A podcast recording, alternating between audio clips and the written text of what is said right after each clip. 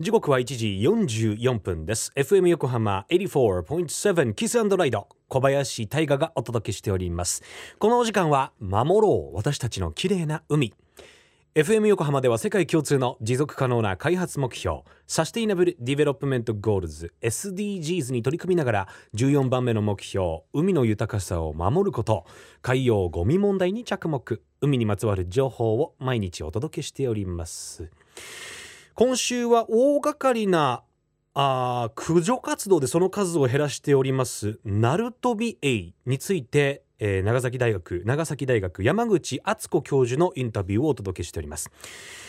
2013年に日本近海に住むナルトビエイは希少な新種だということを発見した山口教授なんですけれどもさらに今年の初め世界で初めてナルトビエイの受精卵は9ヶ月半も休眠するということが発表されました。これ一体どういうことなのか山口先生教えてください皆さん、こんにちは。えー、長崎大学で魚類学、水産資源学の専門分野で研究をしている山口敦子と申します。エイの生態研究って最初全然世界的にもなかったんですね。で、サメとエイで合計して1300種類以上いるんですけど、中でもエイの方が種数が多くて、研究は全然やられてなくて、それはサメに比べておそらく目立たなかったっていうのもありますし、あの、研究がやっぱりしにくかったのかなっていうのは、あの、初めて見て思いました。で、私はサメを研究していたので、エイも同じようにできるだろうと思って始めたんですけど、そもそも難しかったですね。で、とにかくその時はなかったので、手探りの状態で、どうやって生態を調べたらいいかっていうとこから始めて、で、漁師さんたちが言うには、このエイは毎月卵、鳥みたいに産んでるよって言ってて、だから増えるんだっていうふうに言ってたんですよね。で、確かに、あの私も調べると、毎回毎回卵なので、で、それが、あの、徐々にいろんなことをやっていくうちに、毎回毎回卵を産んでるんじゃなくて、それが休眠してるものなんだっていうのが途中で分かって、まあ気づき始めたのは2、3年経ってからなんですけど、そうですね、そもそも秋口ぐらいに交尾をして、で、受精をして、受精卵がメスの子宮のお腹の中に入るんですけど、その後発生始まるんですけど、ごく初期に突然ストップして、で、そのまま休眠状態に入るんだと思うんですね。休眠することの意味っていうのが、いろんな動物で休眠する種類が知られていて、例えばパンダとか、そのコウモリとか、で、そういうものは大体その、生まれた子供にとって利益があるから休眠をするんだよっていうふうに言われていて、休眠することで妊娠期間を長くしたり、産む時期を遅くずらしたりということができるので、子供がちょうどいい時期に生まれるようにするための調節だよというふうに言われていて、で、まあ、ナルトビエでなぜその休眠があるかっていうのも同時に調べていくと、子供だけではなくて、親にとっても利点がある。オスにとってもメスにとっても利点があるということが分かって、非常にそのえー、優れた生存戦略だということが分かったんですね。それを同時に今回明らかにしたんですけれど、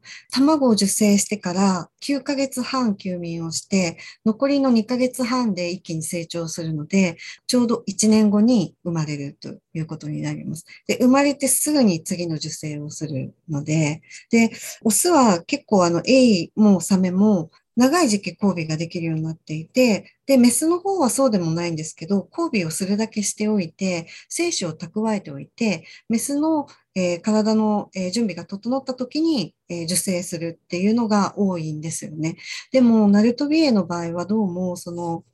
えっ、と、精子を貯蔵するかどうかまだわからないんですけれども、非常に短い期間に交尾とか出産とかもパパパッと終えてしまう、えー、ようですので、多分そういうことがなくて、あの子供を産むっていう時に交尾をして、そして受精が起こって、生まれたと同時に次の妊娠をするという、そういう感じです。成熟するのに7年近くかかるので、その後はもう毎年子供を持って、というかずっと子供を持っているという状態ですね。平均的に3匹の赤ちゃんが生まれるということが分かりました。ナルトウェイの場合は、右と左に左右に子宮があって、で、サメ A の場合は、基本的には子宮を2つ持っていて、卵巣も2つ持っているんですけど、片側しか機能しない場合も結構あります。例えば赤 A だと、一つの子宮しか機能しないので、片方はずっともう機能しないままですね。ナルトビエの場合は二つともの子宮が機能するんですけれども、子供の数はすごく少なくて、例えば両方の子宮に1匹ずつの赤ちゃんしか入ってないとか、まあ多くても3匹3匹とか、平均すると3匹の赤ちゃんということになります。長崎大学山口敦子教授ありがとうございました僕ねちょっとお恥ずかしながらナルトビエイって初めて聞きましたね。え今回のこのナルトビエイの休眠についての発表19年をかけて調査研究されてついに明らかになったっていうことなんだそうです。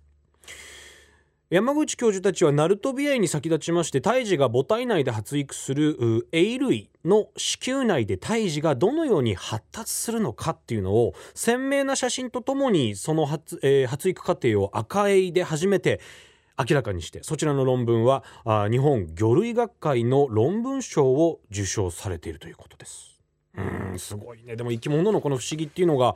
いいよね。あの時明かしてみるとあちょうどこの9ヶ月半の休眠をかけて1年の患者になるんだとかあこういうふうに生存確率を上げていくんだとかってね理にかなってることだったりするとやっぱりうわーってテンションが上がります。え詳しくは FM 横浜の特設サイト海を守ろうからも聞くことができます。FM 横浜では海岸に流れ着いたゴミなどを回収し海をきれいにしていくために神奈川守ろう私たちのきれいな海実行委員会として県内の湘南ビーチ FM レディオ湘南 FM 湘南ナパサ FM 小田原のコミュニティ FM 各局その他県内のさまざまなメディア団体のご協力を得ながら活動しています。また日本財団の海と日本プロジェクトの推進パートナーでもあります。FM 横浜守ろう私たちの綺麗な海 Change for the Blue 明日は子宮内で卵を休眠させるメリットについてお届けいたします。お楽しみに。